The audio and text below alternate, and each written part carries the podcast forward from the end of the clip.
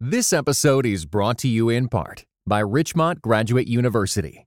The field of mental health counseling is growing rapidly.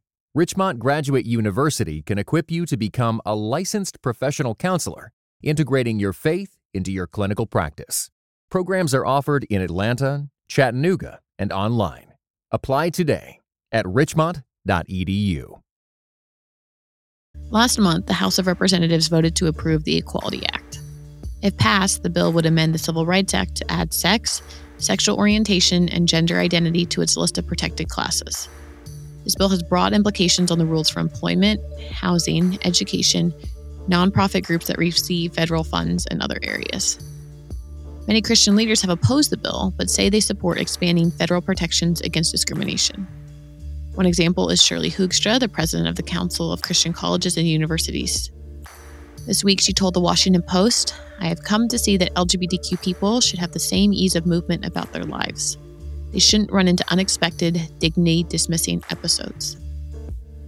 But Hoogstra and others are concerned that the Equality Act offers few protections for religious organizations and institutions that hold to traditional views of marriage and oppose things like gender reassignment surgeries.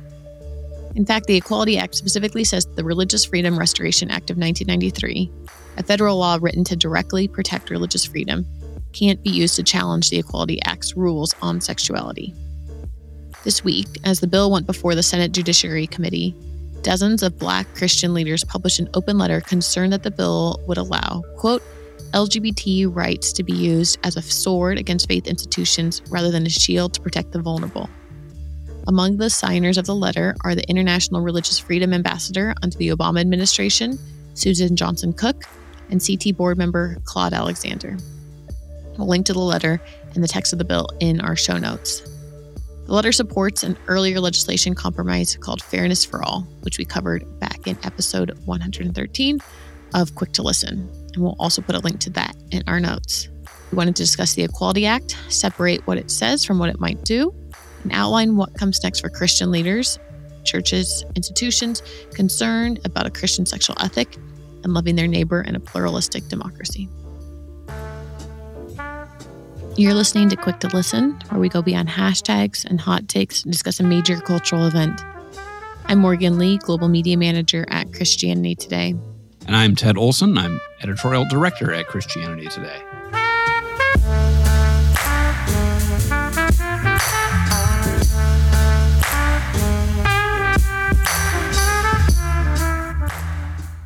Okay, Ted, I think that this week it is very clear what the tension is exactly as we start getting into this. So I'd love to hear your gut check on all of this stuff coming to a head. I was going to say once again, but it seems even more so than ever before.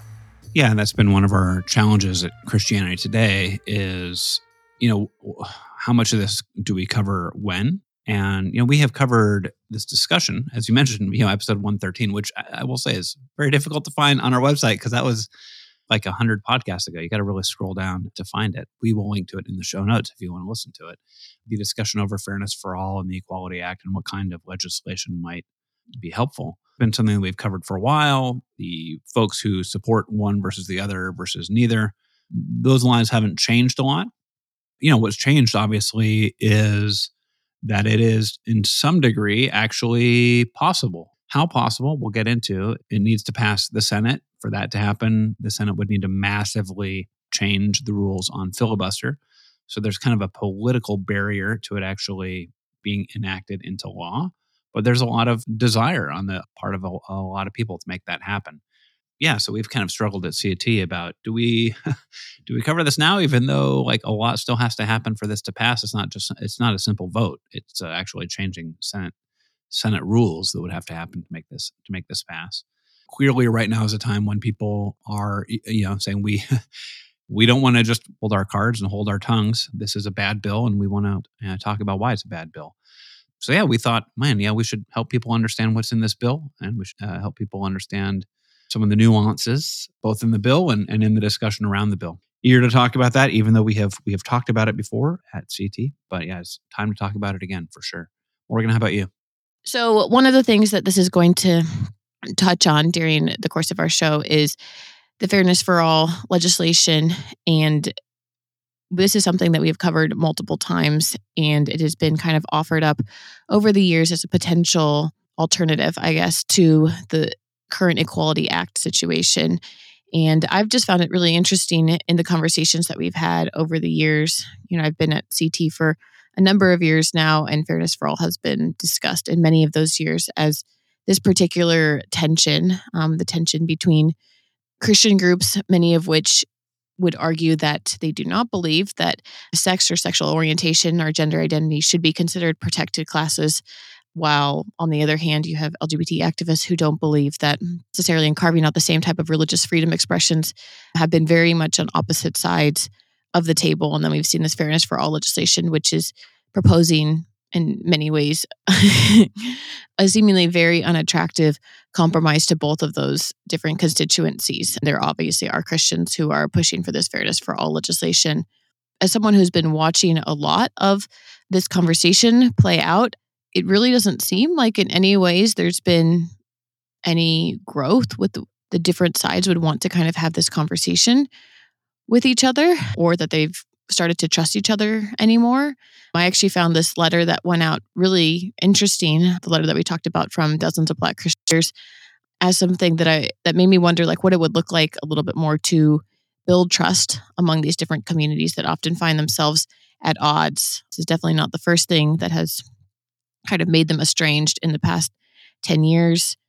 And we'll get into some of those things that have really weakened the relationship, assuming that there was one. And I'm not sure that there was.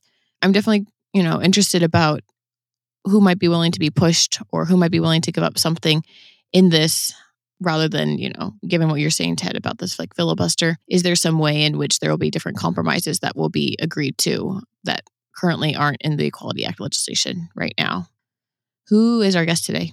Our guest today is someone who is involved in a lot of the institutions that would be uh, affected by this. It's Shirley Mullen. She is president of Houghton College and is kind of a star among Christian college presidents. Definitely when she speaks, people listen on Christian higher ed issues. She goes beyond higher ed, Christian higher ed.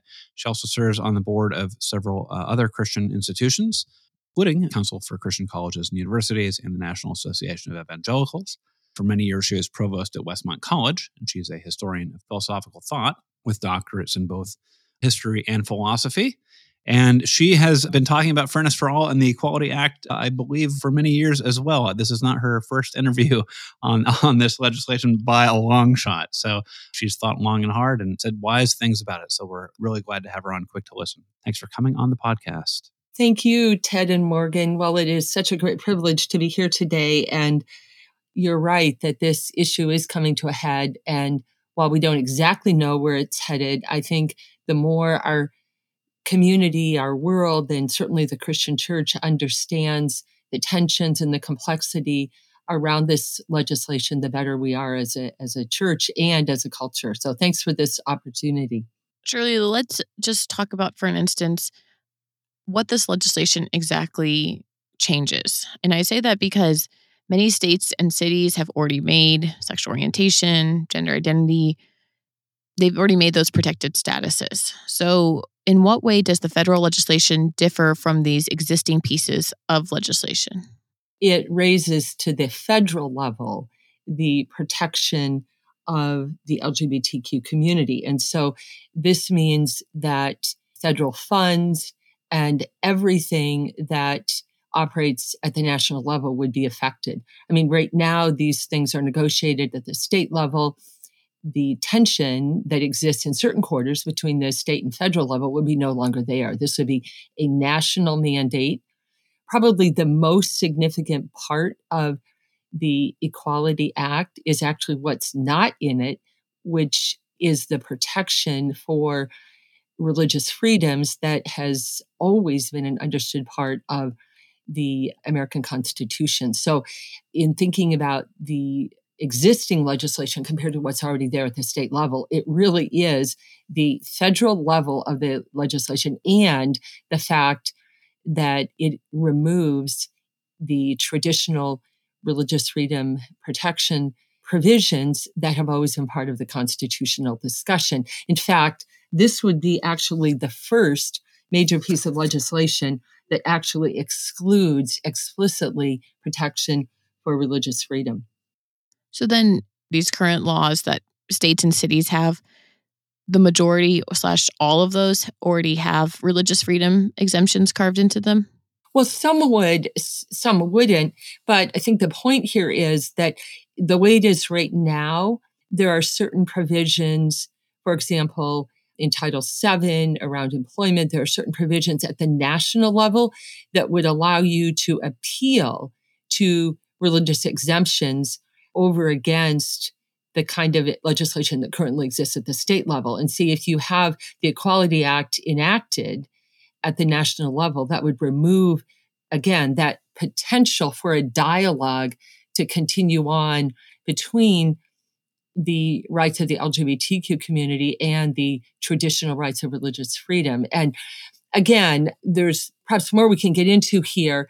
One of the great tragedies, I think, of this moment is that so many people in our society, even sometimes Christians, do not really understand religious liberty as anything but a protection for the notion of discrimination, when in fact, what the religious exemption provisions have done over the years is really create the possibility of America being true to its original dream of being a place where the public square and the civil community could be a place of protection for diversity, protection for multiple conversations. I mean, we speak of it often as a pluralistic society.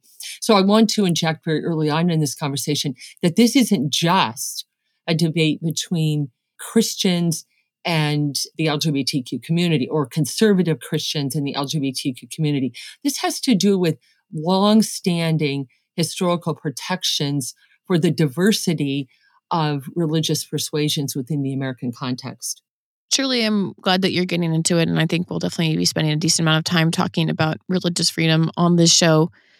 One of the ways that I had understood this bill was that it was going to actually amend the Civil Rights Act of 1964, which is specifically talks about racial discrimination. Is that a current piece of legislation that allows for religious exemptions? There would be provision for religious exemptions within that framework. And so, as I say, this is really unprecedented in the Equality Act to explicitly remove that protection for religious freedom. Maybe another way to say it would be this that the current framework that we have at the federal level allows for dialogue and tension between these what you might call protected classes and the traditional understanding of protection for religious freedom. And so what this Equality Act does, it is unprecedented, is remove that room for dialogue. So, for example, in the current Religious Freedom Restoration Act, it doesn't mean that claims of religious freedom would always trump claims of civil rights. It doesn't mean that at all. But what it does mean is that there's room for the dialogue. It, it, it says that the American legislative framework recognizes these tensions, these competing claims within the Constitution.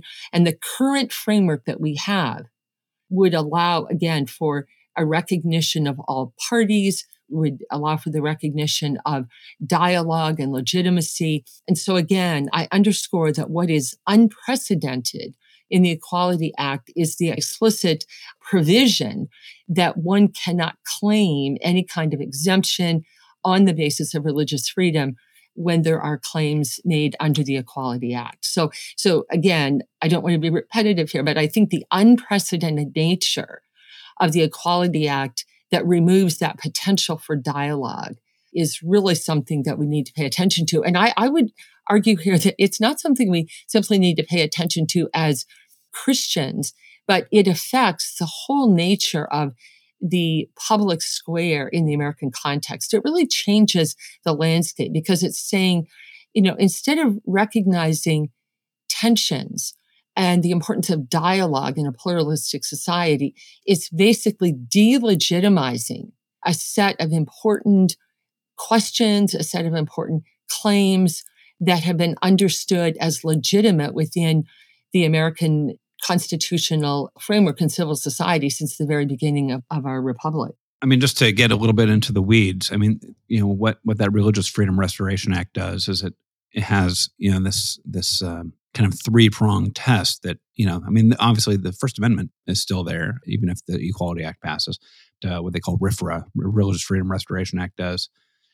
Is it has this kind of three part test where you know yes is does this create a substantial burden on sincere belief? Does the government have this kind of compelling interest in doing this? And then and then in this case, I think it's the third prong, which is is this the least restrictive means of following through on that compelling interest? Is there is there a reasonable alternative? And I think that that that to me, that to me, that's a that's a that's that's important stuff. Uh, that that taking away that kind of is this the least restrictive means to change that regarding sexuality? Exactly, Ted. And I, I, appreciate you outlining the, the specific provisions of the of the Religious Freedom Restoration Act because what that act was trying to do is really to help us know better how to balance competing claims within the Constitution, where that historic freedom of you know religious liberty or however people uh, frame that term, the Religious Freedom Restoration Act really seeks to provide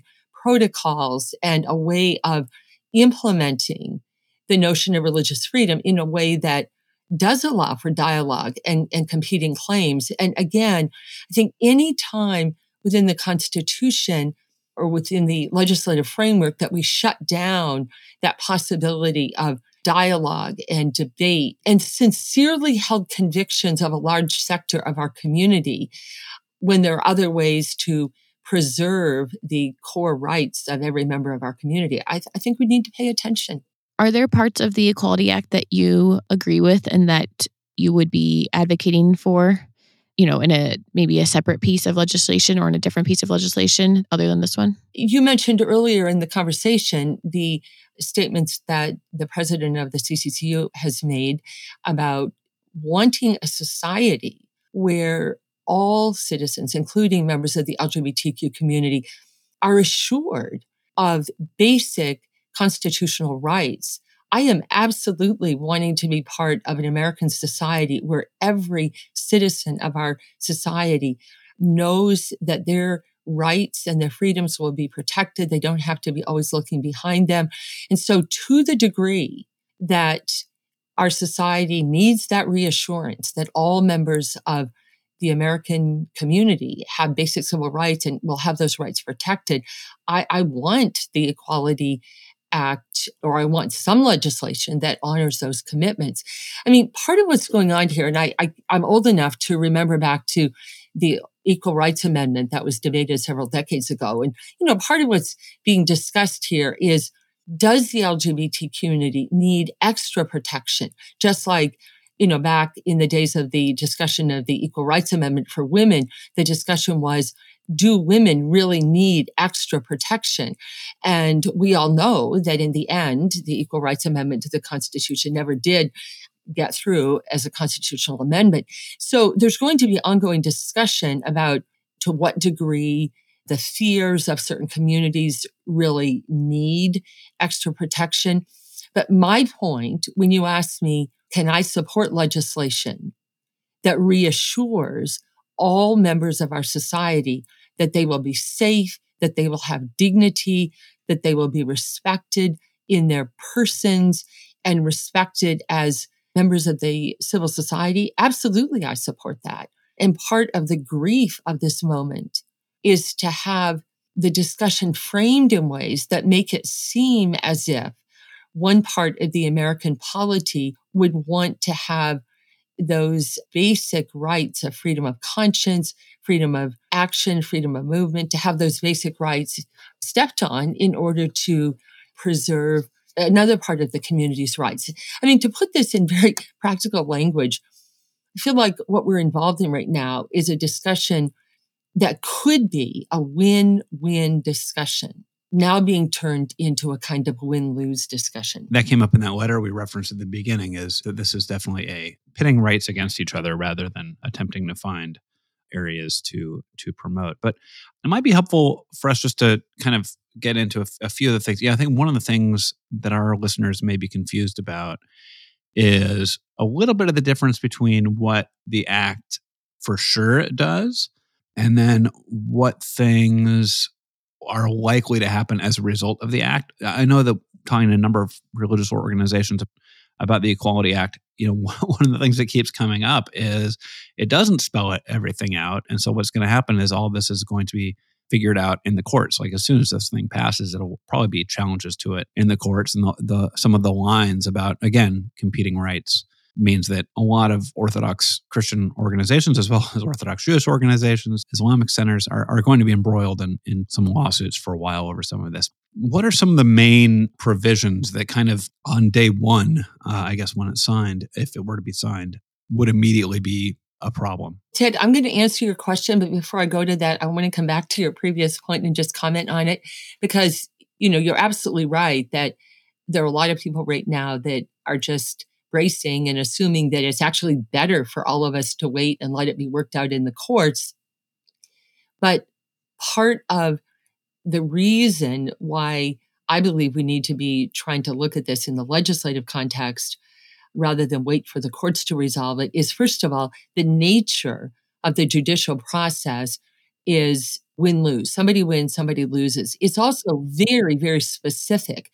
And so, to just give an example, in both the Obergefell decision and the more recent Bostock decision, which have been viewed by conservative Christians as being detrimental to some of their interest. In both of these specific decisions, there was lots of commentary about, well, of course, the decisions here will have to be negotiated along with other provisions for protecting more traditional values of conservative Christian community or conservative Jewish community. But the reality is, judicial decisions will always be up or down decisions. They will always be win lose. They will always be very specific.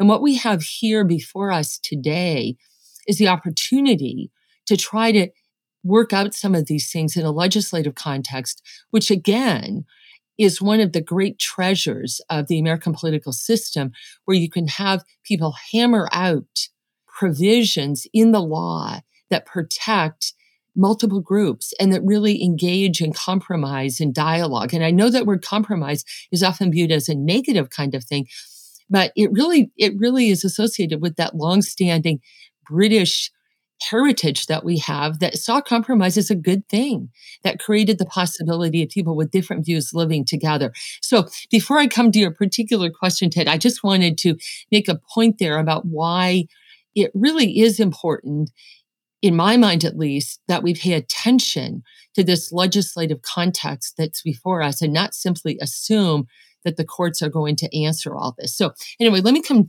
back to your question. What are the, some of the things that, that let's say Christian colleges or Christian nonprofit organizations of any sort, whether they're humanitarian organizations or groups that provide support rescue missions say, the kind of concerns that are very real for conservative Christian organizations would be the following. Number one, the fact that we might not be able to engage in hiring that would allow us to hire in accord with religious mission incarnation, the idea of embodying the Christian mission is so central to the work of whether it's Christian higher education or rescue missions or any kind of humanitarian work or adoption agencies, the notion of embodying the mission in persons, embodying the mission in the people who work in that organization, that is so fundamental to the character of Christian organizations. And so to be unable to hire people who share the fundamental convictions about the nature of marriage or the fundamental convictions about the traditional understanding of a biblical sexual ethic. I mean, that is to deeply affect the ability of these organizations to carry out their mission. So hiring is a key aspect. So Shirley, just to clarify, this is for basically ministries and organizations that might have might require particular statements of faith for their employees. Is that the issue? Well yes it's it's any organization that requires a statement of faith. But let me go one step further morgan because someone might say well you know what about churches? Well see there there is this notion there's this very narrow notion that would say that, well, churches could hire people that, you know, embody the religious conviction. But what is really frightening here is that many Christian organizations, including the ones I mentioned, adoption agencies, humanitarian organizations, uh, rescue missions, Christian colleges, these have missions that have activities that are not narrowly religious. The way I would describe it, Christian colleges, we are first of all educational institutions, but we're educational institutions that are animated by a very distinctive Christian mission. In the same way that if you're a rescue mission, you are first of all a rescue mission. If you're an adoption agency, you're first of all an adoption agency, but you're, you're carrying out that work animated by a very particular ethic, a very particular religious vision. And so the Equality Act would really sever the activity of the organization from the animating religious vision. So, does that help, Morgan, in making the distinction?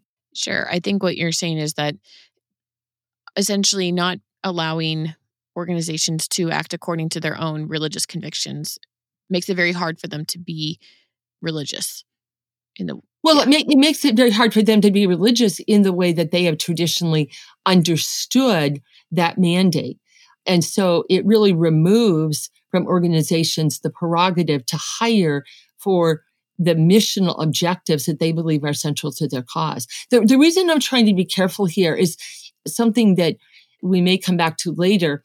Part of the complexity of this moment is there would be certain sectors of the Christian community that would not see the tensions in the Equality Act that the more conservative parts of the Christian community would see in the Equality Act. I mean, there are certainly individuals in our society today who would identify with the Christian community, identify with the LGBTQ community, and would say, there's really no tension here that we need to be guarding.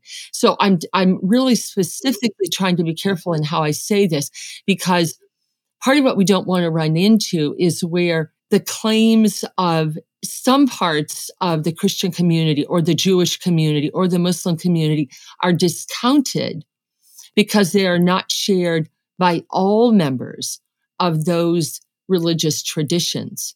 So that's why I was very careful to try to frame this in terms of the importance of not making religious communities or communities that carry out activities that contribute to the social good that everybody benefits from education, rescue missions, adoption agencies, humanitarian organizations.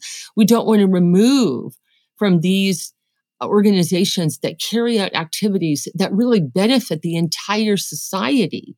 We don't want to remo- remove from them the prerogative to hire in ways that reflect the particular animating religious vision that supports the work they do for the larger good of society.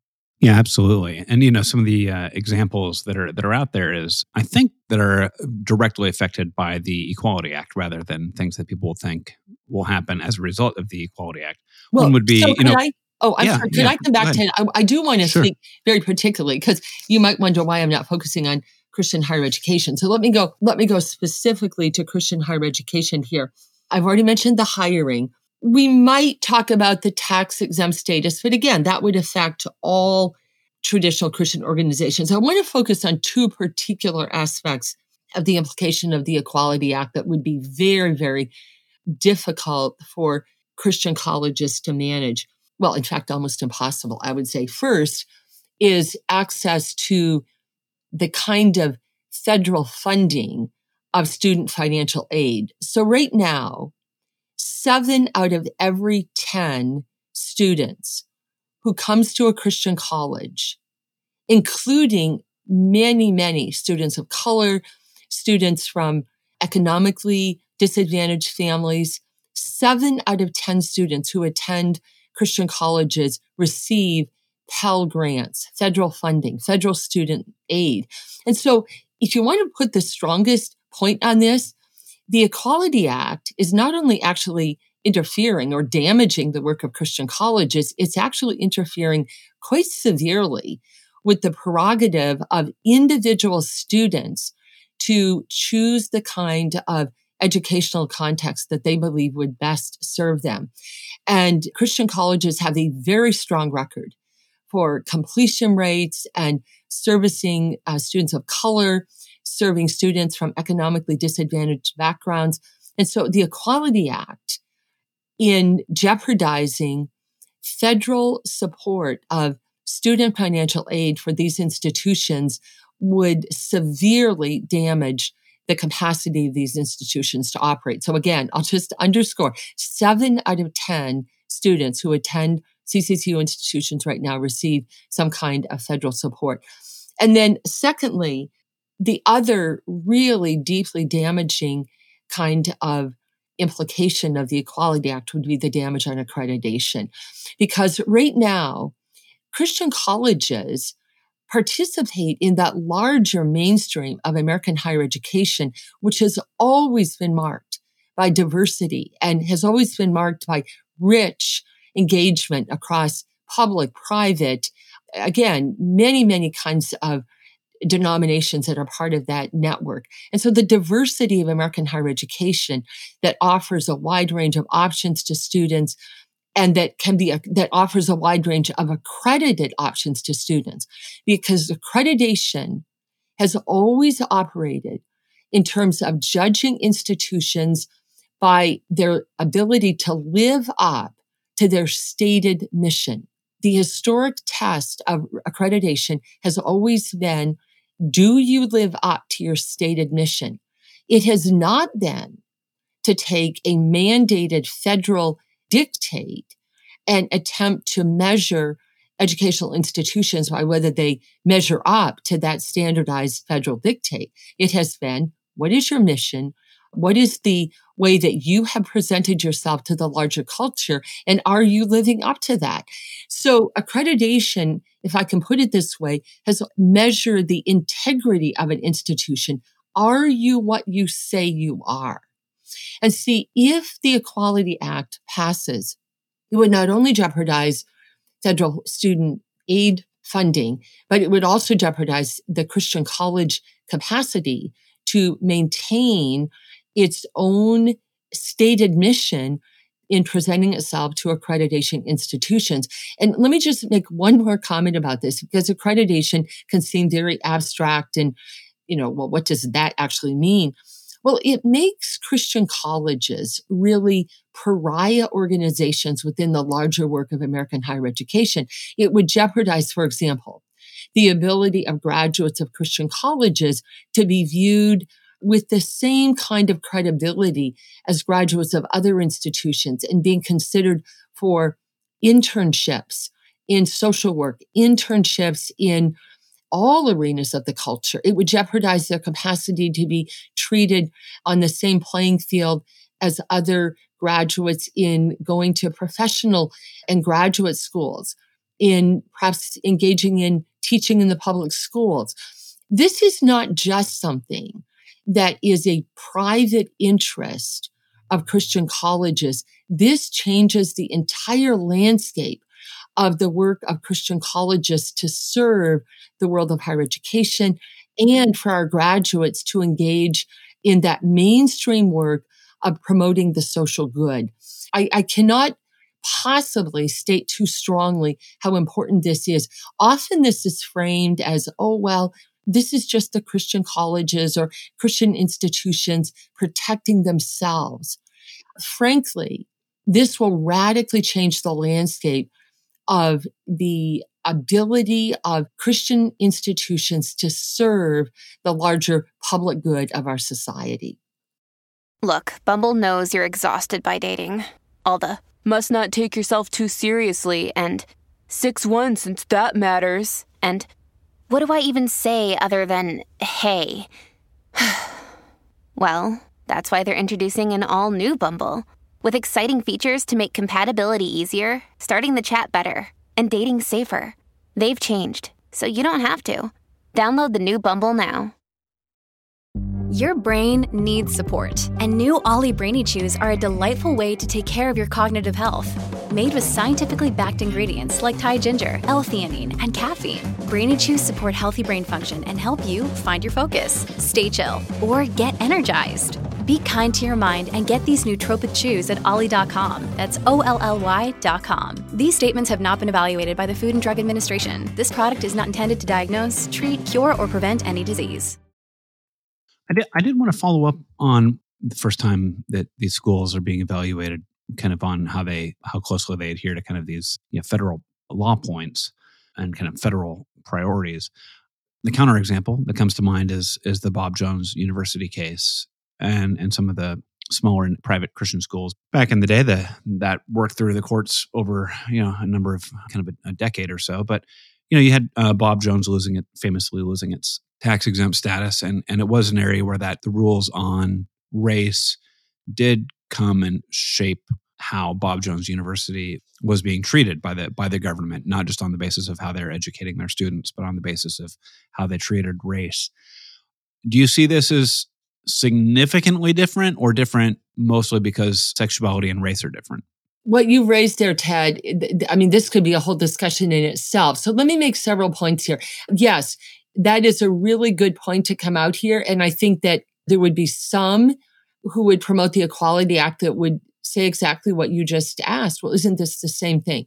First of all, we are in a different historical moment. And so the issue of race and the issue of LGBTQ rights, while some might argue that they have parity, I think certainly in the historic conservative Christian community, there's a long-standing precedent for saying they're not the same thing. There's a strong literature that would say that the scriptures themselves really do align well with the larger culture on matters of racial equity, on matters of equality of women. Although, again, if we're going to get into this discussion, I probably should mention here that there are still many denominations that would not support women in ministry, for example. But let me stick with the example you raised here. There's a long-standing tradition that would say there is a difference between the way the issues of race and the issues of sexual ethic have been understood in the historic Christian tradition. The, the other point that I would mention here is the issue of scope. So it is true that certain institutions, for a wide range of reasons, and not just around race, certain Christian colleges have chosen decades ago to never accept any kind of federal student aid because they wanted to have the freedom never to be dependent on federal student aid in the way that the majority of Christian colleges now find themselves dependent financially on federal aid. And so again, the difference here is the scope. So yes, there are certain individual institutions that many years ago decided to take measures, building endowments, to take measures that would allow themselves to remain free from regulatory activity of the federal government. But the, the scope of what we're dealing with right now is, is a radically different notion than Bob Jones Institution or other specific institutions, which we could mention who have chosen to remain free from federal institution. So I'd say it's two points that are different. I, I think it's an important discussion point you're raising. So let me make my two points, and then I do want to add one further thing. It is a difference in the, the traditions of, of, what the scripture has been understood to say, of whether the race issue is the same as the sexual ethic issue. I think that's a huge difference. And when you have large swaths of not just conservative Protestants, but conservative Roman Catholics, large swaths of conservative Jewish tradition, when you have large swaths of the American community disagreeing with the public action that the government might want to take, I think we need to pay attention to that. So that's one point.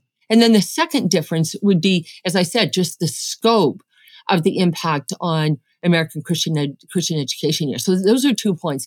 The other thing I would add here, Ted, that I think is important is the debate that I alluded to earlier that's already there within the Jewish community, within the Christian community about how we should understand certain parts of the Christian and Jewish scriptures.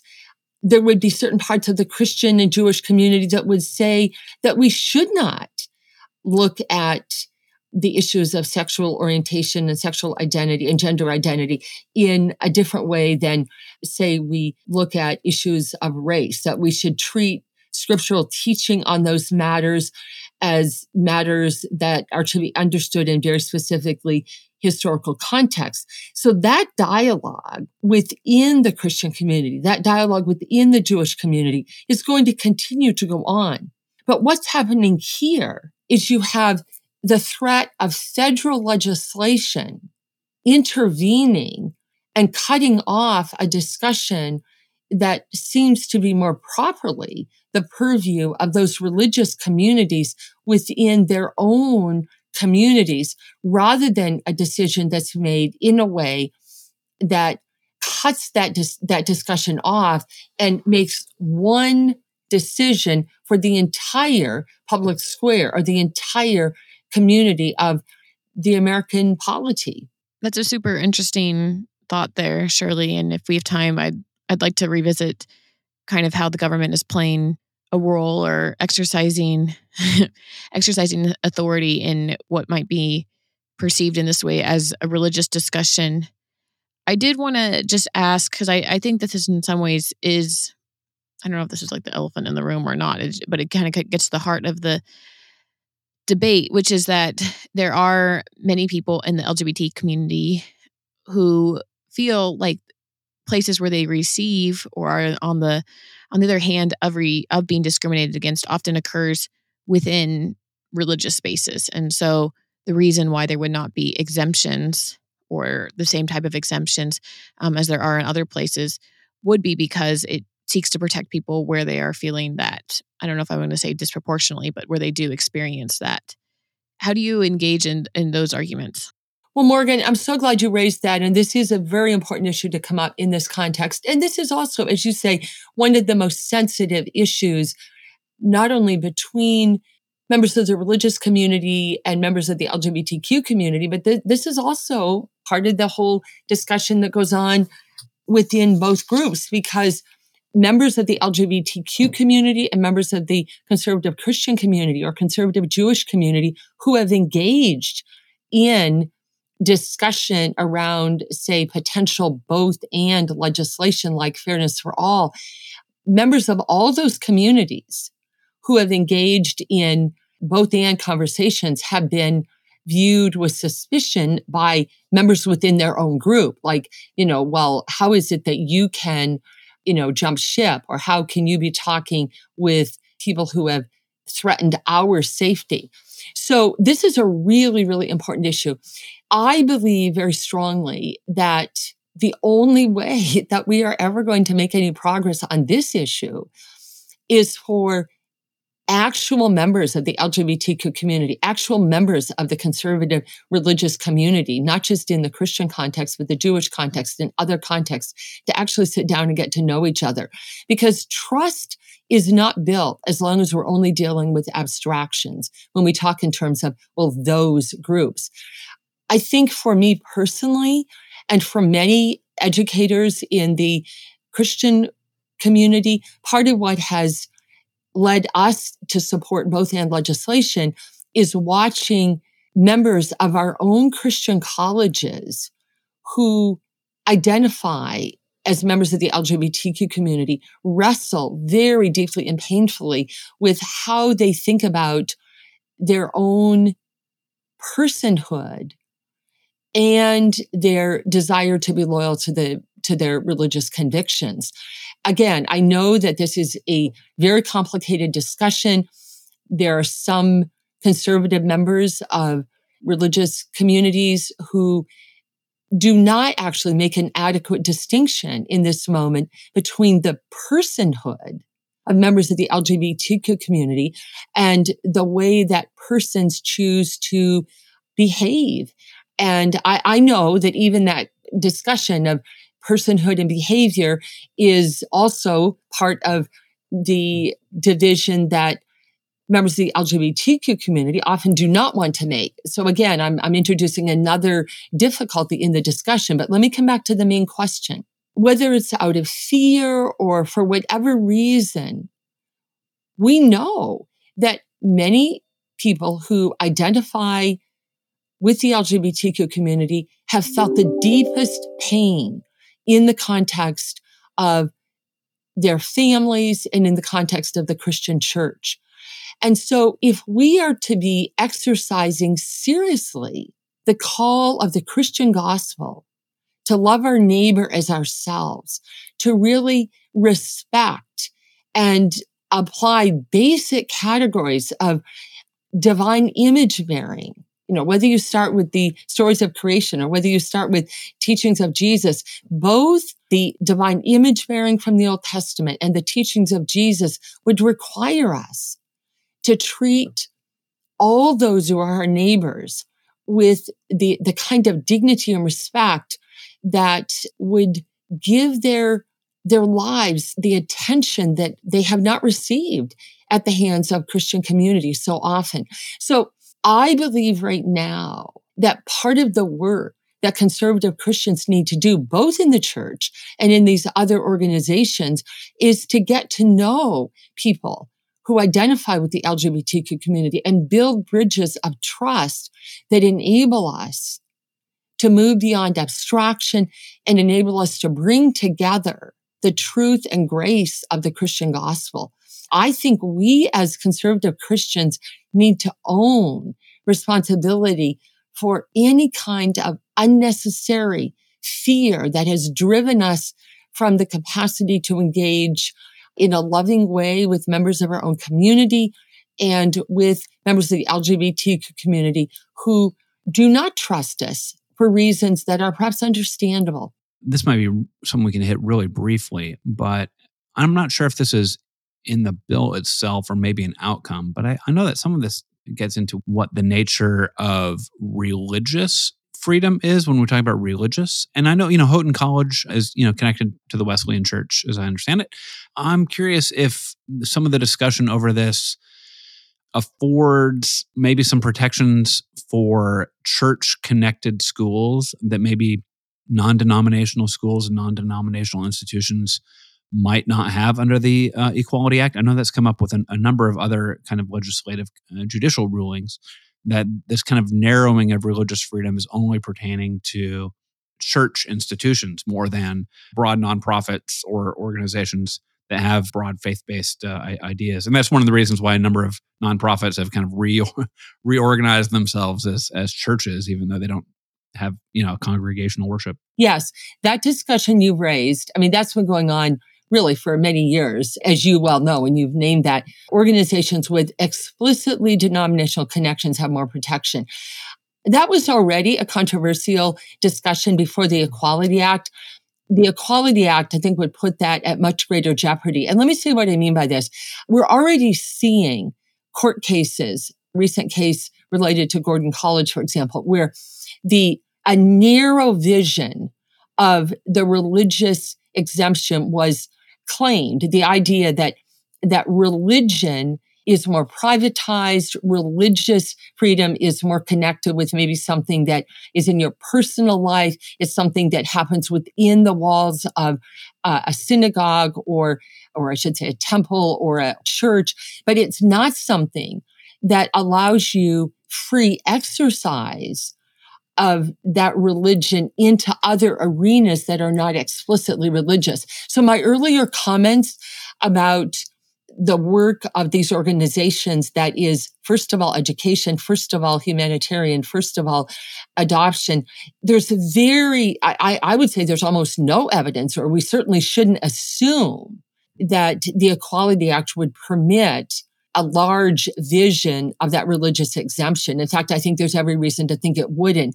I remember years ago, Ted, an attorney who came to talk to our board of trustees, and this is long before the Equality Act. And that person said to our board of trustees, what is going to happen in the world of legislation and the courts in the days to come is that your ability to be both a religious organization and an educational organization that is going to be severed.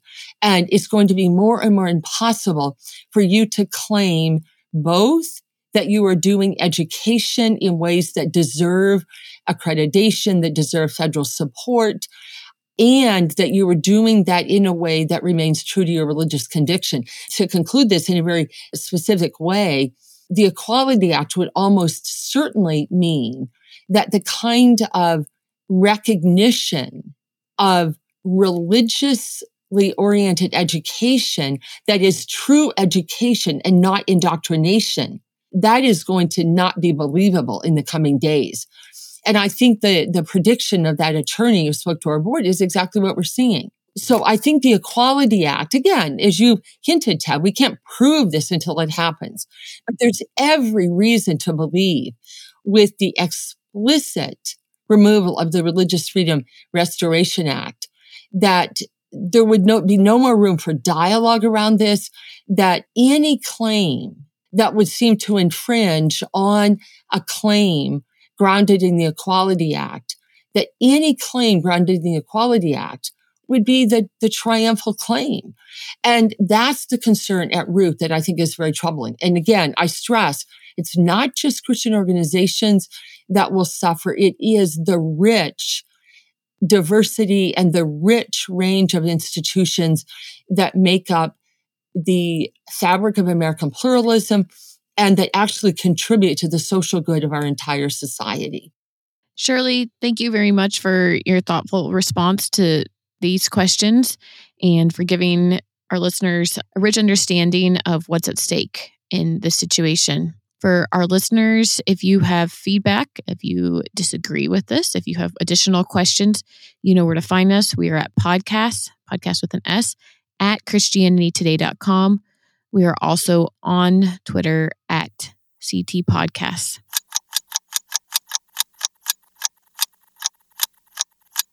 Now is our slow to speak segment where we have the opportunity to hear from all of our listeners who've decided to chime in with their opinions. On last week's show, we talked about discussions about family in light of Oprah's interview with Meghan Markle and Prince Harry. So we got this email from that. Morgan and Ted, I'm a longtime listener and I really enjoyed your interview with Leslie on how best to honor our fathers and mothers. I felt you did a great job navigating how to honor our parents when there is abuse and trauma. This is not an easy thing to do. One thing I wish you would have spoken about more is Meghan's relationship with the royal family regarding her race. I'm Asian American and my wife is white, and I know the challenges of dealing with white in laws when you are in a mixed race marriage. My wife and I have had hard conversations over the years. For example, we are new parents, and our daughter's Grammy likes to take the grandkids out to shop on their birthday. We've had to be prepared on what to say if our daughter wants to buy an Asian doll instead of a white doll. Another example of this was on Christmas when I found an ornament which had an image of a couple kissing on it, but both of the people on the ornament were white with blonde hair. My wife explained to me that one of her aunts gave us the ornament as a gift, but it made me feel like her family would have rather had my wife marry a white person. So we decided to get rid of it, even though it was a gift. I empathize with Meghan because while I haven't received any overtly racist comments, I know what it is like to be on the receiving end of implicit bias and microaggressions from white in laws. Thanks. Signed Daniel Harris. Thank you very much for sharing this. I agree. This is definitely something that would have been good to explore more and to talk about more. And I wanted to focus just really quickly on your last lines, which is this I haven't been received any overtly racist comments, but I know what it's like to be on the receiving end of implicit bias and microaggressions. I do think that all of those things add up over time into making you feel like you're just not exactly part of the family or not seen in the same way. They add to this kind of inferiority complex that can just really build up and make it hard to build relationships, much less feel close to people who are on the other side of the family. So I appreciate you sharing some about your own experience. And I, I hope that, you know, for those of our listeners who perhaps have maybe not as been as reflective over the years about how they're treating their families that are not the same race as them. This can give them something to think and reflect about. So thank you for sharing that with us. Yes, definitely. Here's another letter, briefly, in response to episode 253 Did Rush Limbaugh reshape Christian radio too? When I saw the title of the podcast episode, I thought, I don't really need to hear that. I don't listen to Christian radio. Was I wrong? It built on other material I've been working through, and it helped me understand how we got to the state of the white evangelical church today. Signed, John LaPlante. Thank you, John, and thank you, Daniel, and thank you, anyone else who wrote to us. It does seem like our letters dropped off once we started including a few audio letters. I will, and I'm worried that people are worried that if they write to us, that we're going to make them send voice memos. No, like text is fine. We like letters. We like any feedback we can get from your questions are too long, your answers are too long, your intro is too long, or Ted's request for letters goes on too long. Any of those or anything else you might have to say, we'd love to hear you. yes. Podcasts, again, with an S at ChristianityToday.com. So now is the time of the show that we call Precious Moments, and it's where everyone has a chance to share something that has recently brought them joy. Morgan, I I have one right away, and that's the easiest question you've asked me all day to speak to quickly. So we're on a campus like a lot of uh, colleges and universities where so much of the learning has been remote over the past year. But on Monday morning, my week started because I joined the cohort of our London honors first year students who are actually supposed to be in London this semester, but they haven't been able to go to London. But they have chosen to create in a masked and socially distanced appropriate way a classroom setting where they can do what we're calling London in Houghton. And I met with them. I gave greetings to them. I listened to them share their morning devotions from the Book of Common Prayer and sing a hymn together and then enter into a deep dialogue about the origins of how our society got to be the way it is, grounded in some of the topics that they deal with in their honor seminar. As someone who's a lifelong educator and absolutely passionate about the work of Christian higher education, I was so energized by seeing this group of students continue to engage in that work with joy and expectation in the very midst of the circumstances of the pandemic. And what about their creativity too, right? That takes oh a lot goodness. of exactly. and and they were like exactly creativity and resilience and determination not to let the pandemic interfere with the kind of work that God wants to do in their life through a serious engagement with education. So that brought me great joy. Shirley, is there places where people can keep up with you outside of this? Are you on social media at all? Probably the best place would be through email. I, I, mean, they can connect with social media through the college website, and that message would get to me. So if anyone wants to send a message to the Houghton College website, that would get to me. Or also, I welcome emails. I do all my own emails, shirley.mullen at houghton.edu. And again, I welcome any dialogue around this issue going forward. Yeah. My precious moment this week is, you know, Morgan, I don't know if you remember a while ago, I recommended The Chosen, which is this TV series about Jesus calling his disciples put out yeah, by. she did a podcast about it. that's right. We did a whole podcast about about that. It's done by this company called VidAngel, known for, you know, like clipping out, you know, skipping the bits of movies and shows that folks may find offensive. That was something that didn't appeal to me a whole lot. What we've covered these kind of video editing organizations over the years in CT, and I'm like, oh, that's kind of interesting, but not not my jam. I've got teenagers and and preteens, and I am loving VidAngel, and it turns out that they recently went free. They went kind of on a pay it forward model uh, watching television with my kids has just become a lot more comfortable where I can actually like go through, you know, my son and I are watching the old NBC series Community, which man, it's just so full of so many crass sex jokes. And to be able to like to like before the episode, like flip through it and be like, no, go ahead and take out all those jokes, but keep the, you know, odd meta humor about TV and movies. It ain't perfect, but it sure saves a lot of like, oh, I guess there's another show we can't watch as a family. Unexpected joy. I never expected to be a, a VidAngel guy, but actually, I'm finding it greatly appreciative. It, my understanding is it only really works on, on Netflix. I think it also works on Amazon Video. But anyway, it's an interesting plugin that has brought me joy. Oh, Especially I'm on, because as a parent, you can just relax and watch TV yeah yeah i can i can relax and watch tv i will say you know like i said it's not perfect you know you know how you watch sporting events and you know you can very much read the lips of the uh, coaches when there's a bad play? Some of the experience is a little bit like that but it's pretty good. I'm on social media at ted olsen. Morgan what was your precious moment? So my precious moment this week is just a shout out to the work that InterVarsity is doing here in hawaii and i've been attending their spring break conference that's specifically geared to their students of Hawaiian descent um, for the past couple days. And Shirley was talking about how you know folks are trying to figure out how to be creative during circumstances where normally in-person events are now being held over Zoom or in other different socially distanced ways. And in this instance, one of the ways that they have been extremely creative, the conference has been over the last three days, is that they actually sent us a package ahead of time with different um, artifacts that were wrapped and pertain to different sessions of the conference. Then we unwrap them as the conference go down. So we got some snacks from what Ted might remember when he was back here in Hawaii at the crack seed store. Are you familiar? You remember that? Oh Ted? yeah, that's good stuff, man. So lots of dried fruit and stuff.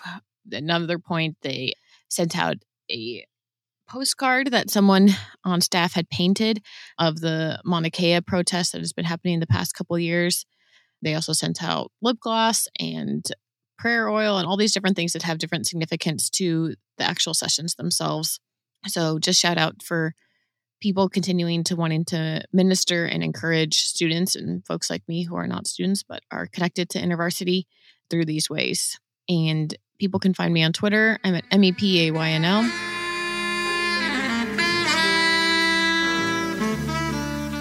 All right, that is it for us this week. Thank you, everyone, for listening to this episode of Quick to Listen. It's produced by myself and Matt Linder. The transcript is done by Bunmi Ishola and Yvonne Su, and the music is done by Sweeps. Obviously, yet another contentious issue that we talked about here on the podcast. So we invite you again to send us an email with your own thoughts and feedback. We are at podcast with an S at ChristianityToday.com. We're also on Twitter at CT Podcast and go ahead to Apple Podcasts and rate and review the show. Thanks, and see you next week.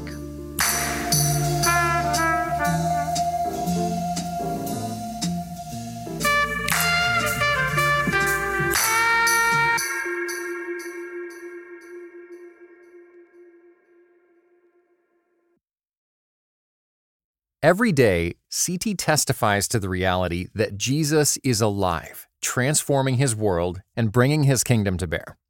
Jesus transforms, CT equips.